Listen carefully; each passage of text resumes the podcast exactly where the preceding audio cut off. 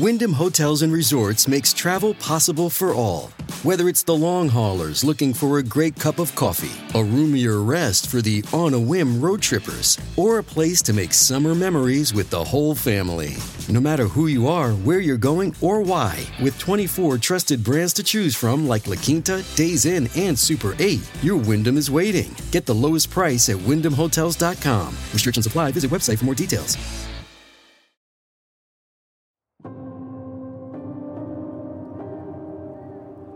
It is early morning on the 21st of December 1237 in the city of Ryazan in what is now central Russia. A young archer jogs through the city streets, pulling his heavy tunic tight round his shoulders to keep the chill wind out. He reaches the perimeter and climbs the city's great stone walls to where he's been summoned by his general. As the soldier reaches his post, a knot of dread tightens in his stomach. It is five days since the city felt the earth rumble beneath the thunderous clatter of hooves, a stampeding Mongol force under the dreaded Batu Khan. They swiftly surrounded the city and have been showering it with arrows ever since. But this fifth day under siege, the soldier sees now, might well be the last. Since it started, he and his comrades have been powerless to do anything but watch as the Mongols chopped down trees from a nearby forest. Now, the huge fence they've been building around Ryazan is finished. The Mongols have changed the terms of the engagement. The archer and his fellow defenders are sealed within the city by both wall and fence. They can't escape, and they can barely fight back. Right now, no arrows fly and an awful silence gathers. It's the surest sign that an attack is coming. There's an uneasy hush among his compatriots as they listen hard for movement behind the fence. The archer draws his bow, his fingers quivering on the string, as he awaits the inevitable. And then it begins. A cloud of arrows emerges from behind the new wooden wall. The defenders return fire, but as they do, huge boulders arc into the air, launched from unseen catapults. They smash holes into the walls as if the city's defenses were made from paper. And now, even worse, are pots of burning oil, sailing towards them, then cascading down the battlements. It seems possible that the Mongols not only have their fabled horses, but they've brought dragons too.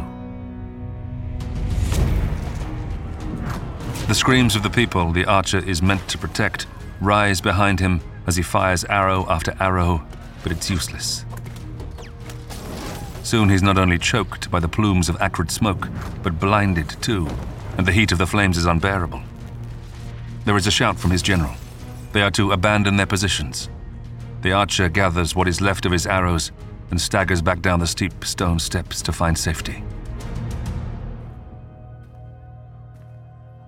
There is panic in the streets as the city burns. He's swept along by a crowd of terrified city folk heading towards the church. Desperate men, women, and children scatter in every direction in search of safety. Just then, the ground begins to tremble once more.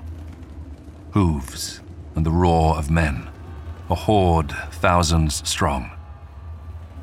Moving with the crowd, he speeds up, jostling towards the place he is sure will offer safety but as he turns the corner, a dreadful cry of fear goes up. The holy building is ablaze. It seems not even God can save you from the Mongols' wrath.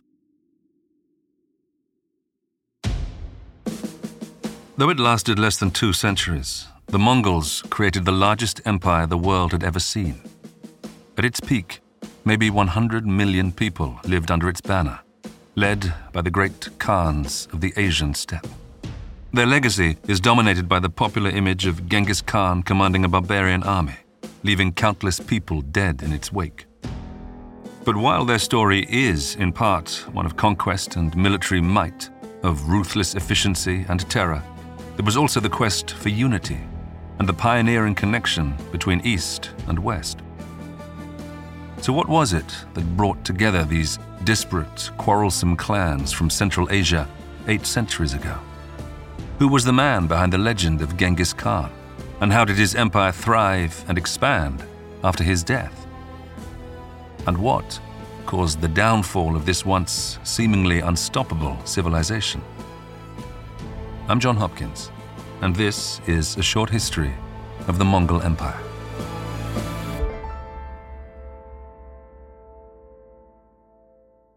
The Mongols first appear in historical records in the second half of the first millennium AD. They begin not as a single people, but as competing clans of the Central Asian steppe, a vast area of generally dry, grassy plains encompassing what is now Mongolia and northeastern China. Timothy May, professor of Central Eurasian History and Associate Dean of Arts and Letters at the University of North Georgia, explains. The Mongols emerge, or at least they first appear in recorded history during the Tang Empire in China. The Tang period was 618 to 907.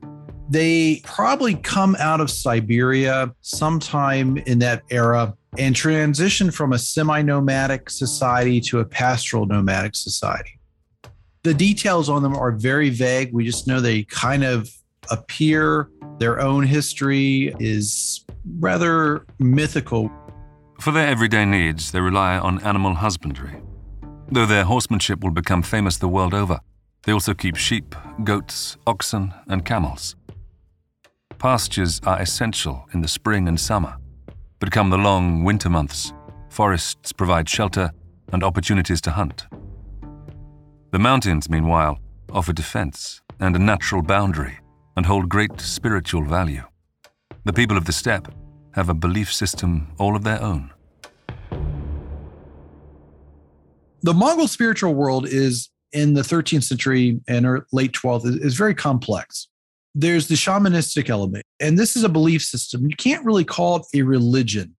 The term that scholars tend to use is like a primal religion, meaning it does not have a user's manual, a Bible, Quran, and so forth. It does not come with a guidebook. Basically, what they believe is that there are spirits everywhere in the water, in the mountains. There's a sky god, there's an earth mother, there's a bunch of other minor gods, but the spirit world can interact with the mundane world. The desert, meanwhile, is crisscrossed with the trade routes that are also essential to the Mongol way of life. Their animals might provide most of what they need, but they cannot give them everything we often get this idealized life that they're completely self sufficient. But as the uh, great anthropologist Anatoly Khazanov once said, the pure nomad is a poor nomad simply because they cannot create everything they need for a decent existence. There are blacksmiths out on the steppe, but they're few and far in between. You're going to trade with the neighboring cities. Each of them view the other as having kind of a weird lifestyle, but they kind of get it. While those settled societies build their grand cities, the Mongols return at the end of a hard day's toil to their movable camps of gers. These are domed tents constructed from felt blankets draped over lattice frameworks and form the center of community life. Nomadic life is hard and dangerous. Rival clans are caught in a never ending cycle of raiding and counter raiding, stealing animals and goods from one another and sometimes people too. Many a marriage has been forced upon a kidnapped bride. As a loose confederation of tribes, subdivided into clans, for many centuries the Mongols are bit part players in a region dominated by the Liao dynasty from northern China. But while each clan has its own chief, or Khan, the Mongols don't yet have a centralized, unified administration to challenge the strength of the Liao. In the early 12th century, the sands shift. The Liao give way to a new power, the mighty Jin dynasty. With the collapse of Liao authority in Mongolia, this changes the dynamics. It creates a power vacuum, and several different groups emerge as significant players the Mongols were one of those groups that began to emerge as a potential threat. The Jin address this threat by playing rival tribes off against one another. They align with the Tatars, another powerful group of ethnic Turkic tribes who all but destroy the Mongols as an emerging power. In 1148, an influential alliance of Mongol tribes known as the Kamag Mongol elect a new Khan called Ambaghai, who attempts to reach a peace with the Tatars.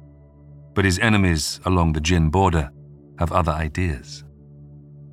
They take Ambaghai Khan captive and they bring him to the Jin Empire, who then executes him in a particularly undignified way.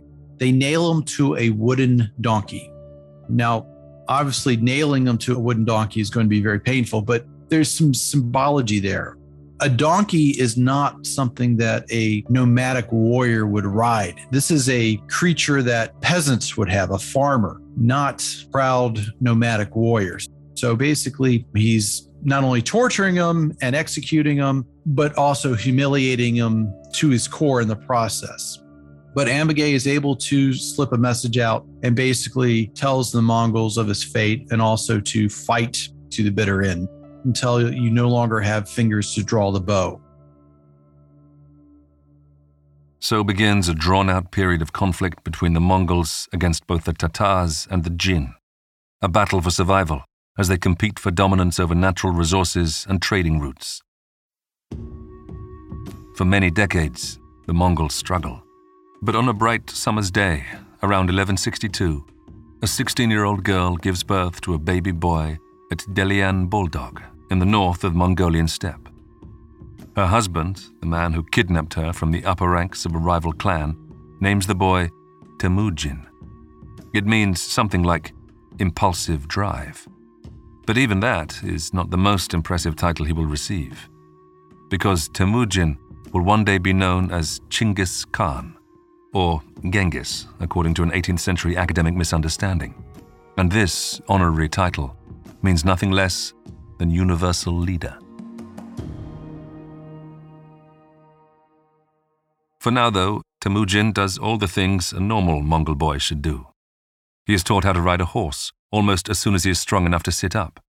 But though he learns wrestling and how to shoot a bow and arrow, his father doubts his warrior spirit.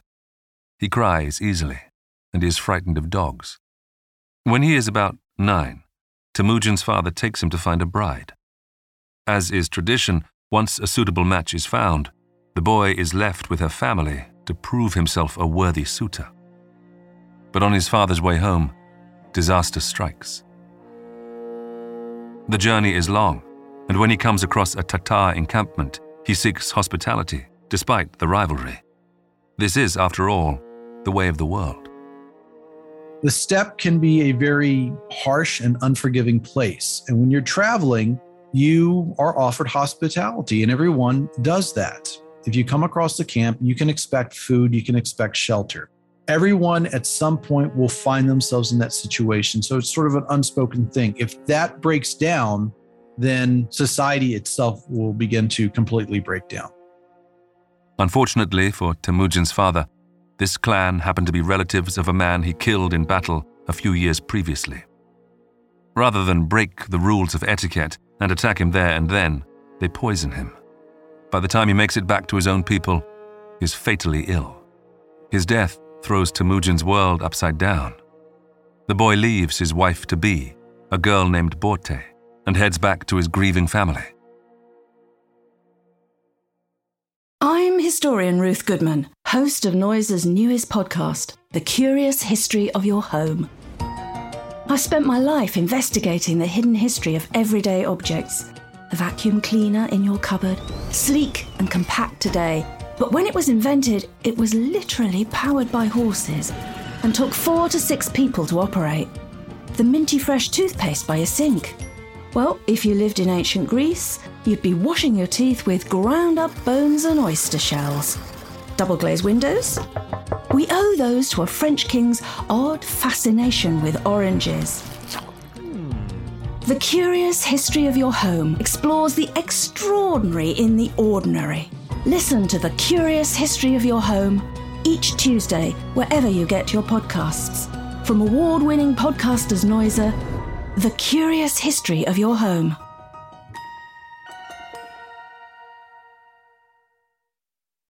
Back at home, he discovers just how fickle clan loyalty can be.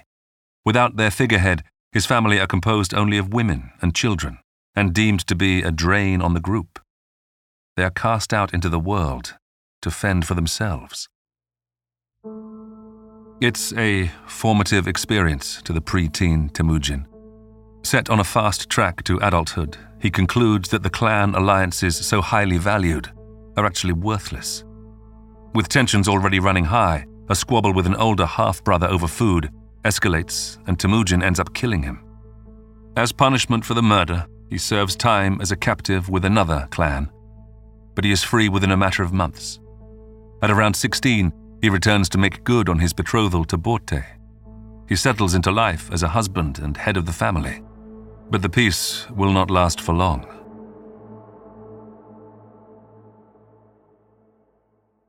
It is the middle of the night, sometime in the late 1170s. Temujin lies asleep in his encampment near the bend of a river, in an isolated corner of the Mongolian steppe. Suddenly, he is shaken awake. For a moment, he thinks he hears thunder, but then he realizes that it is the sound of galloping horses. He races outside to see an incoming raiding party, Merkits, members of his mother's old clan, here to exact revenge for her kidnap some 18 years previously. Temujin and the other boys scrabble to put on their boots and sprint off to the horses tied up nearby. But even before the raiders close in, he can see they're outnumbered. There's no time to lose. He races back to his wife and hurriedly helps her to hide in an ox cart. Then he leaps back on his horse, digs his heels into its side, and flees. Alone, Temujin heads for the mountain that rises majestically out of the steppe. The climb brings him closer to the eternal blue sky, the great spiritual beacon of the Mongolian belief system. As the screams of the raiders disappear behind him, he finds a sheltered place on the slopes, then dismounts and makes camp. From there, he watches the movements of the intruders. To his despair, he realizes they have discovered Borte's hiding place and taken her away with them. For three days and nights, he survives on water from the sparkling mountainside streams and eats nothing but what he can find growing wild. All the while, Temujin pleads with the eternal blue sky for help. What is he to do? He could simply accept his loss, as so many others have done, find himself a new wife. But then he remembers the way his own mother was let down by those she believed would protect her. He makes his decision. He gathers a raiding party of his own and sets out for the Merkit territories. They arrive at the outskirts of the enemy's camp late one night. But they are spotted on the approach, and the Merkits react instantly, sounding the alarm and readying their people and animals to get away. Temujin senses his moment and commands the attack. He and his troops gallop at full pelt, their bows ready. Amid the confusion, he maneuvers between the tents, calling out his wife's name. Just as he is giving up hope, he sees her scramble from a cart. Racing over, he scoops her onto the back of his horse, his mission accomplished.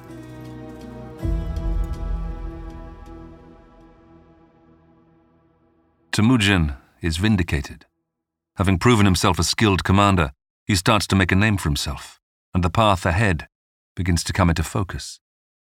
After all, the Mongols are still a people in disarray, without a unifying figurehead. There's still no single Khan. And so there's competition among various Mongol leaders. And into this vacuum, Temujin slowly begins to make his rise to power. This is not something that appears to be a planned rise to power. It's more or less Temujin trying to survive life on the steppe. In his early 20s, Temujin is chosen as Khan of the Borjigins, his native group, and one of the many interlinked clans making up Mongol society. But he has a growing rivalry with another clan, led by a man named Jamuka.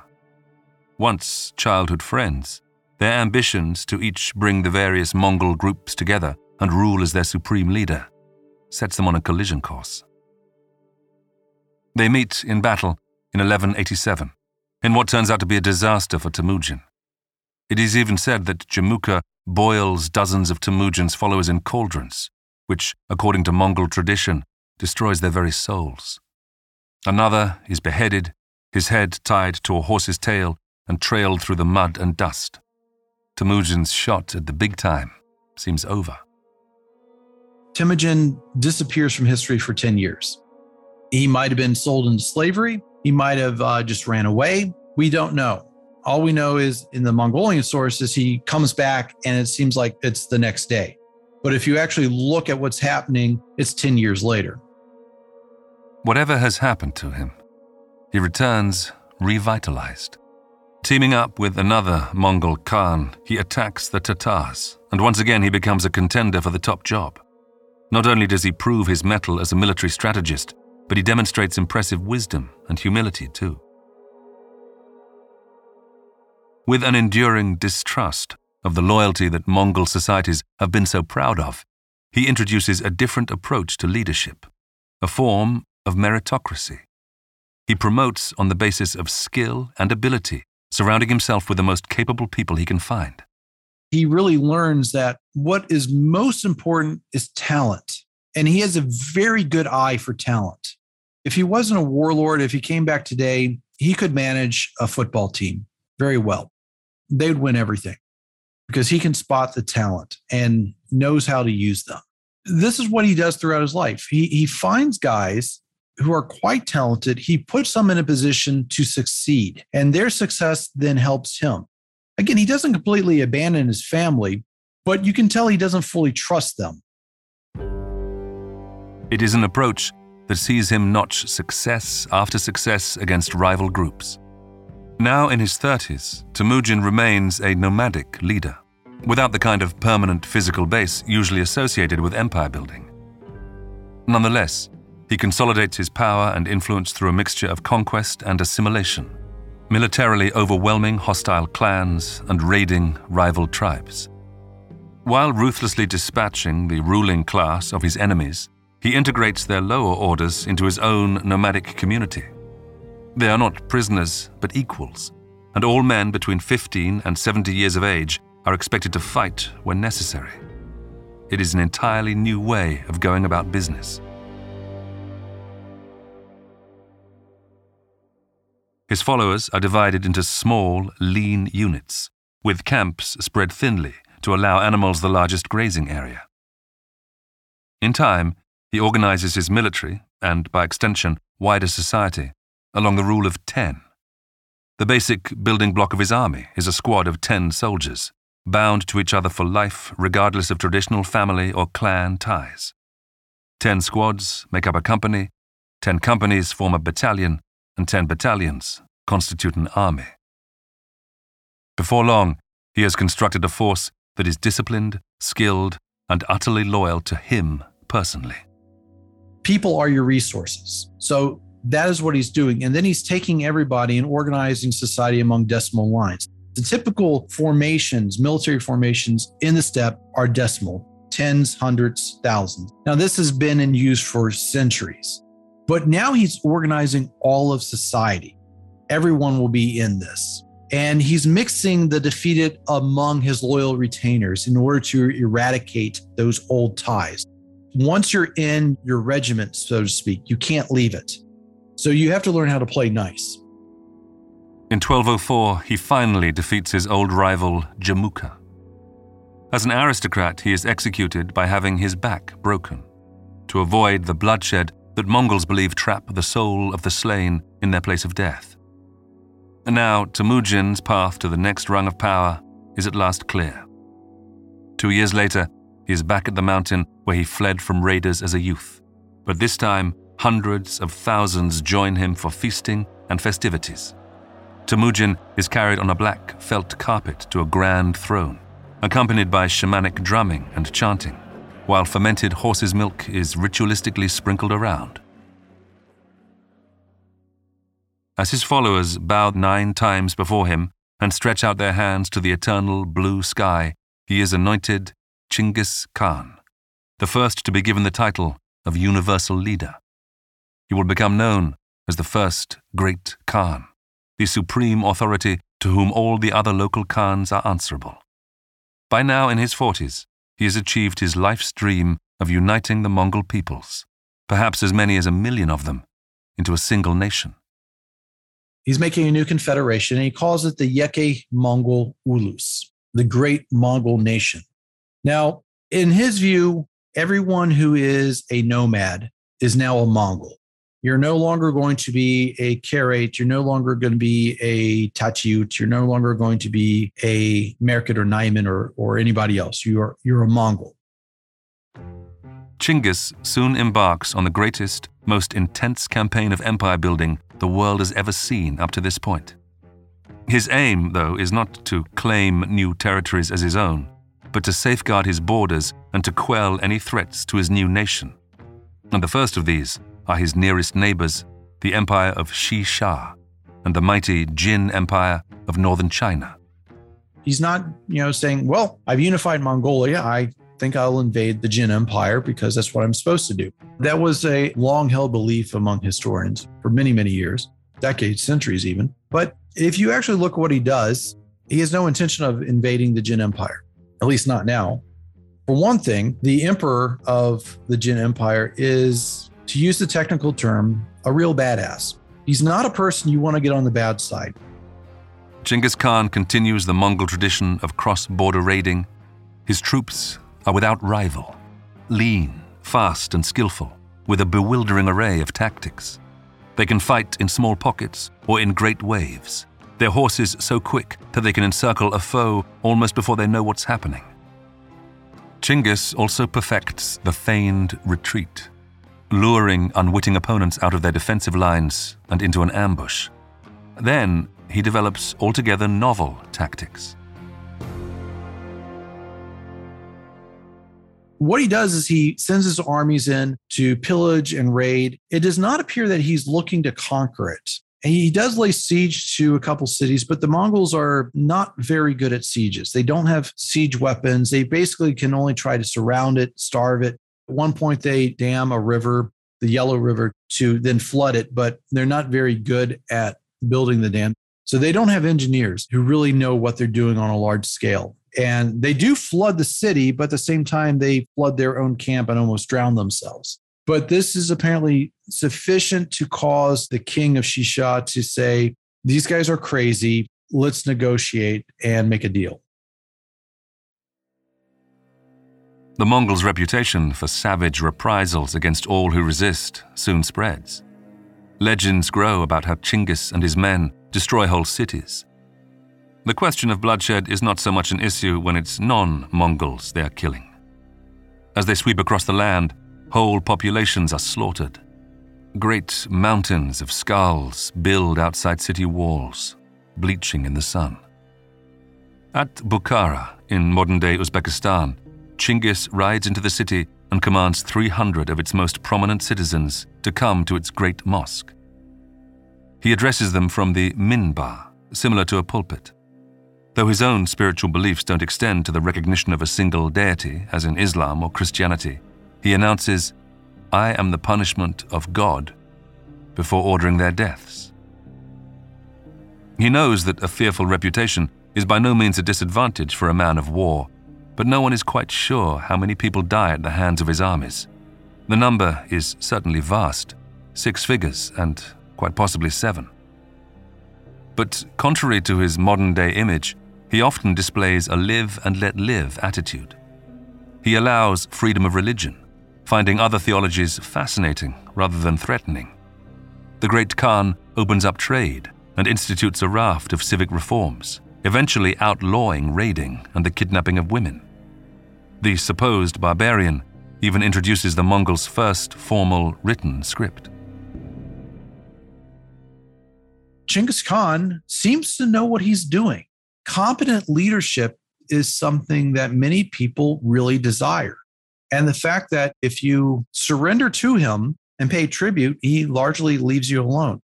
Most of the destruction comes when you resist. He does not leave an army of occupation. He just expects them to pay tribute. And as long as they continue to do that, he doesn't really expect anything more than that. By the 1220s, Chinggis's generals lead campaigns through what is now Iran, Azerbaijan, Armenia, and Georgia into the Caucasus Mountains. They advance tirelessly through modern day Russia and Ukraine, as far as Bulgaria and Hungary. Soon, the one time outcast from his own clan is Khan of an empire stretching from China to the Caspian Sea, twice as large as the Roman Empire at its peak. But time is no longer on his side. In his mid 60s, he falls from his horse while hunting and does not recover from his injuries. His achievement in transforming the Mongols from minor regional tribe to the most powerful nation in the world in under 30 years accords him a new status in death. The funny thing is, Chinggis Khan went from just being the founder of the Mongol Empire to basically being a demigod. When the Mongols took a moment to reflect and look at the size of their empire, this is something that I don't think any of them envisioned. Just historically speaking, and there's no way that the Mongols knew this, Genghis Khan had conquered more territory than anybody else in history, more than Julius Caesar, more than Alexander the Great, more than Napoleon, more than the Jin emperors, anybody. The question now is whether the great empire can survive without its founder. We see many empires rise and fall in one generation because you have such a strong personality who basically gives everything to that empire and the offspring just aren't up to the task for whatever reasons. Or there's too many jealousies that lead to feuding and fighting. I look at alexander the great's empire. Quickly falls apart into many smaller ones. The issue of succession is not straightforward.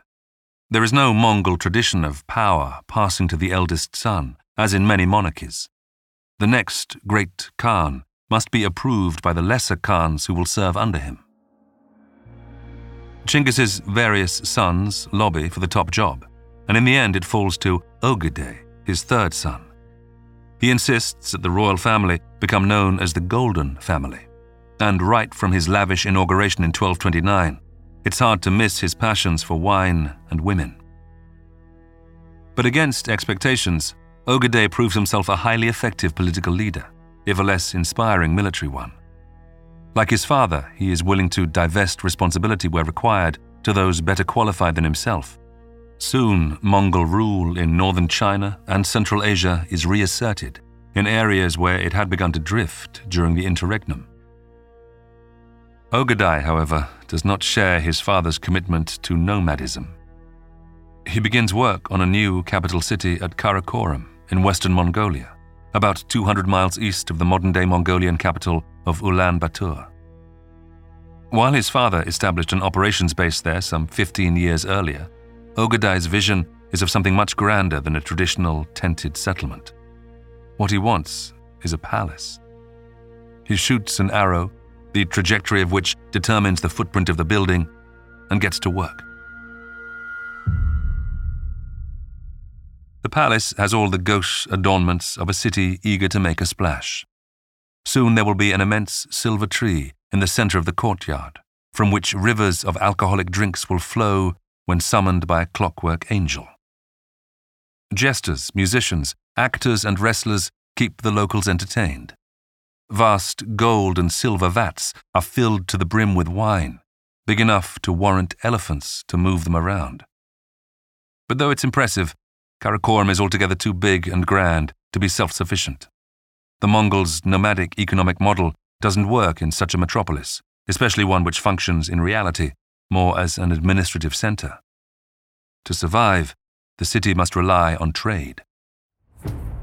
Luckily, what Ogedei lacks in military acumen, he makes up for in commercial nous. He introduces paper money, saving traders from heaving sacks of unwieldy coin around. He also looks to make Mongol territories as safe as possible for traveling merchants. He establishes garrisons along the Silk Road routes that cross his empire. There is even a tree planting program to provide shade during the baking summer months and to delineate paths during the winter. By the mid 1230s, though, Ogedei has burned through a prodigious amount of the empire's wealth. He needs new territories to loot, and he's not afraid to go and find them. What makes him successful is that while he's not a talented general, he's a guy who tends to see the big picture And he's a guy who's able to serve as a unifier. He is able to unify the disparate branches of the Chinggisid family and hold it to a vision. And he's really the one who develops the idea of the Mongols are meant to rule the world. That Köke Möngke Tengri, the blue eternal sky, the chief Mongol god, has bequeathed the earth to Chinggis Khan and his sons to rule. And if you do not accept that rule, you are in rebellion against the will of heaven. So basically, from their view, the Mongol conquests are essentially an exercise of God's will. You need to submit, or we will have to destroy you because you are disobeying the will of heaven. Along with his nephew, Ogedei simultaneously attacks the Song territories in China and westwards into Europe and towards Kiev. Not until the Second World War does a power engage enemies on two such distant fronts, straddling both Europe and Asia. While the Song invasion fails to establish real dominance, the armored knights of Europe are no match for the brilliant horsemen from the east. Here, the Mongol army, numbering perhaps 150,000, takes city after city in the late 1230s. Kiev, the jewel in the Eastern European crown, falls in 1240 the same year that the Mongols are first mentioned in a Western text. Its author, an English monk, calls them the detestable race of Satan. The armies continue west through Polish, Romanian, German, and Hungarian lands. Within a year, the Mongols have made it all the way to the outskirts of Vienna. Western Europe quakes at the prospect of this seemingly unstoppable force. But then, in 1241, Ogedei dies. With a new Khan to elect, the Mongol leadership prioritizes domestic concerns over further imperial expansion. There is a race back to the homeland. Western Europe has had the luckiest of escapes. As for Ogedei, his legacy is an empire even greater than that of his father. By the time Ogedei is done, the empire stretches from Korea to the Carpathian Mountains and to the Black Sea. It is a huge empire. And we see during his reign the formation of a true empire with a formal administration. The next few years are characterized by dynastic squabbling. But in 1251, Möngke, a grandson of Chinggis, ascends to the throne, superseding Ogedei's family line. Möngke proves to actually be one of the best Khans in terms of knowing how to run things and getting things done. Now, he will also be the key in breaking the Mongol Empire up. But for now, Möngke is ambitious and determined to cement Chinggis's work. But he is methodical too, and systematically takes censuses to calculate taxation and deploy troops as efficiently as possible. He sends one brother, Kublai, back to the old Mongol enemy in China, the Song. Another brother, Hulagu, leads armies against the great Muslim cities of the Middle East. When they reach Baghdad, they put their mastery of gunpowder picked up in China into action. Using cannons, they bombard the great city until it falls.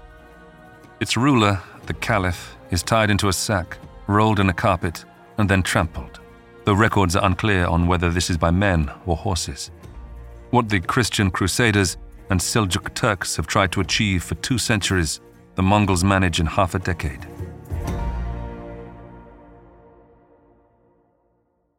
Soon, Damascus is taken too. Hulagu's seven year campaign has covered 4,000 miles and expanded the empire's population by several million. The Mongols seem irresistible. But in 1259, Möngke dies on campaign. Some say he is wounded, others that he succumbs to dysentery or perhaps cholera. Regardless, the power plays begin once more. But this time, there's no rush back to the homeland. Kublai is in southern China, entrenched in his heavy going campaign against the Song. Hulagu stays in the Middle East to protect his gains there. His armies have suffered a rare defeat at the hands of the Mamluks in Israel. Turning back now is too much of a risk, given that he oversees more wealth than the rest of the empire combined. Meanwhile, the leader of what's known as the Golden Horde in the Russian territories, the first Mongol Khan to embrace Islam, also remains where he is, rather than risk losing control. That leaves two contenders for the title of Great Khan, both brothers of Möngke, Ariq Böke in the traditional Mongol steppe and Kublai with his power base in China. Both contenders call a Kurultai, or assembly, to vote for Möngke's successor, and each, unsurprisingly, wins on their home turf. Kublai has had enough of diplomacy. He mobilizes divisions of his vast Chinese army, hundreds of thousands strong, to strangle Karakorum, his own brother's capital.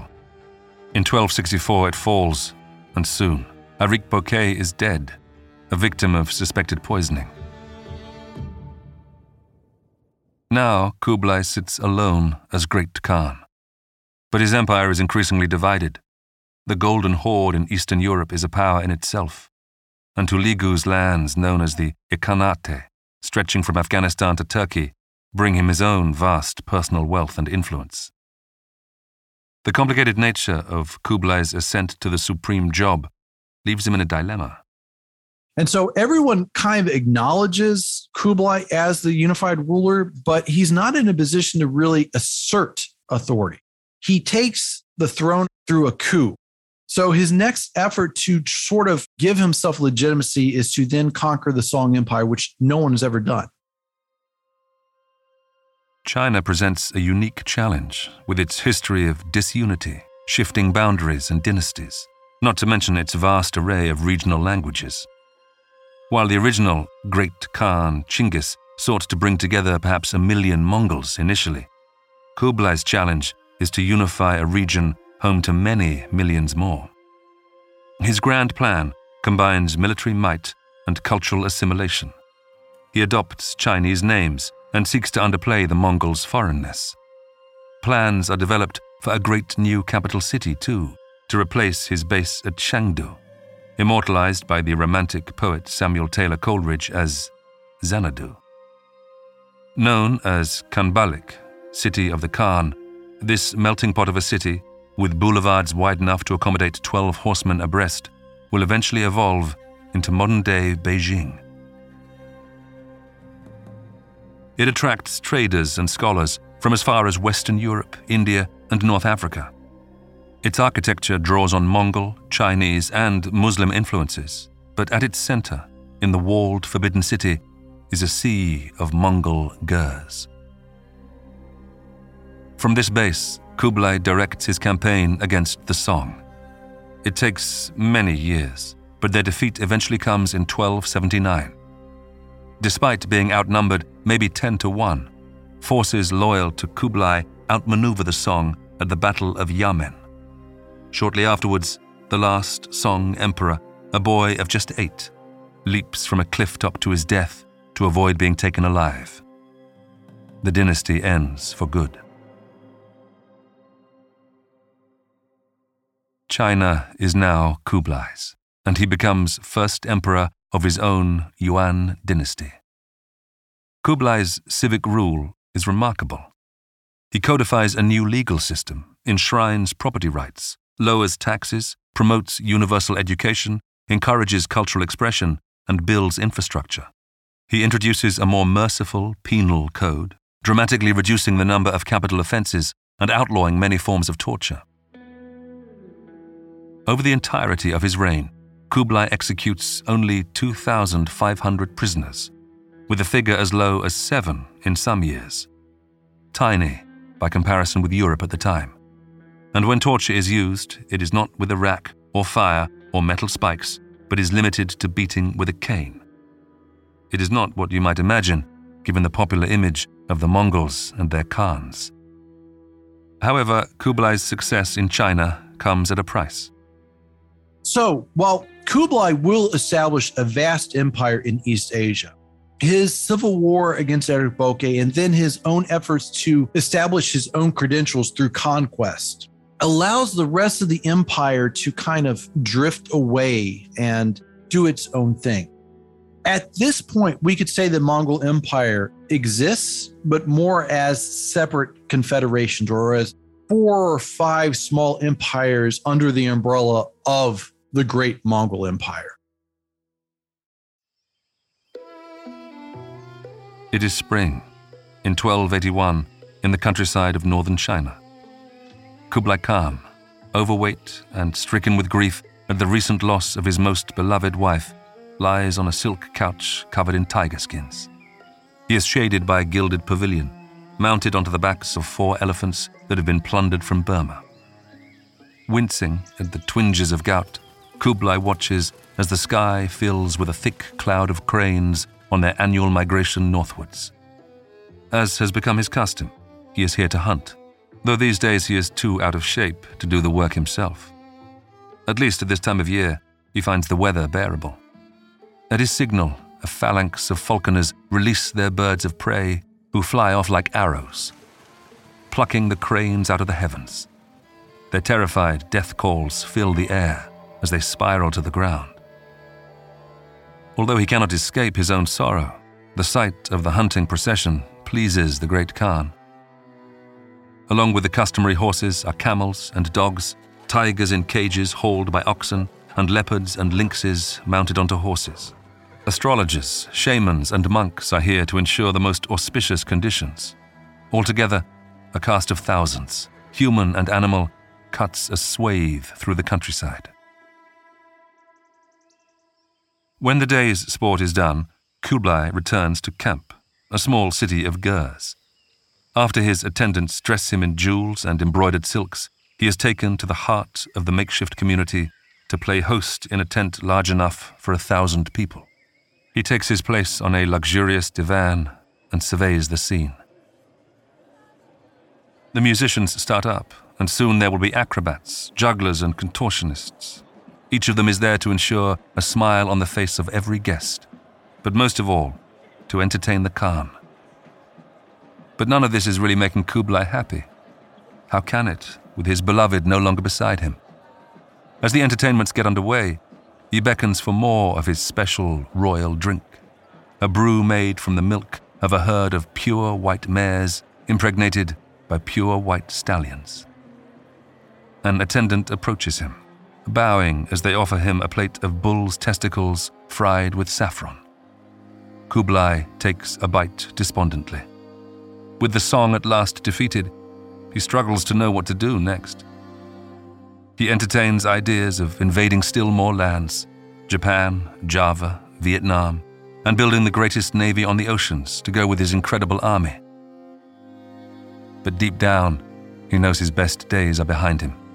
He's no youngster now, after all, and much the same can be said of his empire.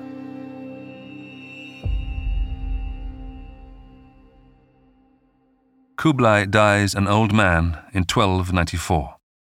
The line of succession continues, but by the 1330s, the empire is fracturing, thanks to a series of short lived reigns, political assassinations, and disappearances. Then something even more damaging strikes the Black Death. Although no one can be sure, it's likely the outbreak begins somewhere in Central Asia, perhaps in modern day Kyrgyzstan. Before long, it reaches the Golden Horde. According to one, probably apocryphal story, it is the Mongols who are responsible for spreading it to Europe. Around 1345, the Horde are said to catapult the bodies of men lost to the Black Death over the city walls during the siege of Kaffa on the Crimean Peninsula. It's claimed that Genoese traders who managed to escape carry the illness back to Italy, from where it spreads throughout Europe. Whether or not this is true, by 1353, it has claimed the lives of some 30 to 40% of the world's population. It has also made the world smaller. Faced with a killer disease spread through contact, trade decreases, travel dries up, people stay close to home.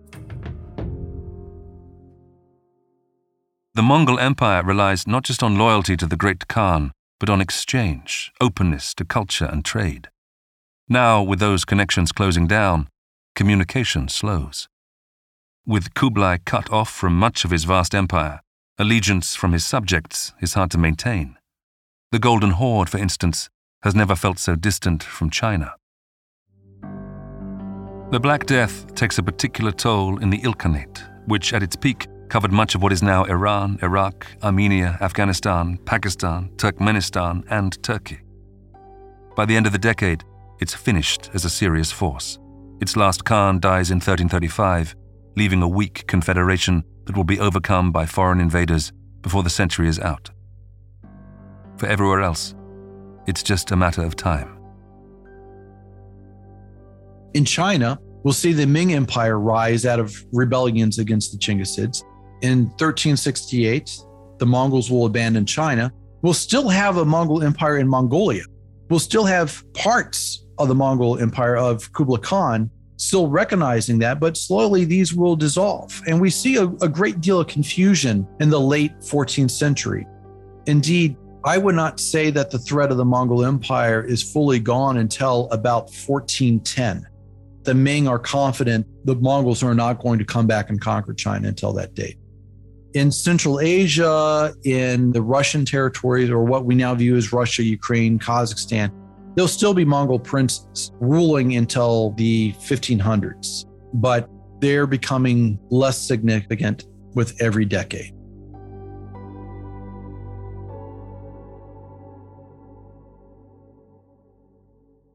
Though it spanned only a couple of centuries in its full form, the Mongol Empire was the largest the world had ever seen. It would not be surpassed until the heyday of the British Empire. History has not been altogether kind to the Mongols. It has suited various political agendas through the centuries to depict them solely as barbarians. It's true that the sight of a stampeding army of Mongol horsemen terrorized many an enemy, and this wasn't a civilization that left behind great architectural monuments, cultural works, or enduring technologies. But their legacy endures in the global connections they forged. The importance of the Mongol Empire is that we have, in the first time in history, an empire that truly connects West and East. Even in its times of turmoil, there's still connections and trade routes that allow it to work, whether it's by sea around India, between the Middle East and China. There's still this concept, and it causes what I term as the Chinggis exchange, where you have technologies, ideas, food, religious ideas going back and forth and intermingling, east and west. We have new influences meeting and merging all over the empire that forever changes the world. After the Mongol Empire, you can't go back to before. We have kingdoms that were wiped off the map and indeed, in many ways, forgotten by the Mongol conquest. And we have new dynasties emerge out of the ruins of the Mongols the Ming Empire, uh, the rise of Muscovy, even the Ottomans, they're all part of the Mongol legacy. And it's impossible to see them as existing without the Mongols. Next week on Short History of, we'll bring you a short history of Mount Everest. By the time it came from 1953, Tenzing had a very proprietorial sense to an extent over Everest. He thought, I've almost climbed Everest with the Swiss team. I would quite like to come back with the Swiss team if they make another attempt in 1955. And he was a little bit ambivalent, really, about working with the British, because you've got to remember this is the sort of post colonial era. Tenzing had gotten on very well with the Swiss, and he really liked being with them, and he felt that they treated him in a very equal fashion and he wasn't quite so sure whether the same thing would happen with the British. But nevertheless, the other thing you've got to remember about him is he was incredibly goal driven. And I think he recognized that this was a pretty good British team, that they were going to go all out to get to the summit. And he wanted to be part of that. That's next time on Short History of.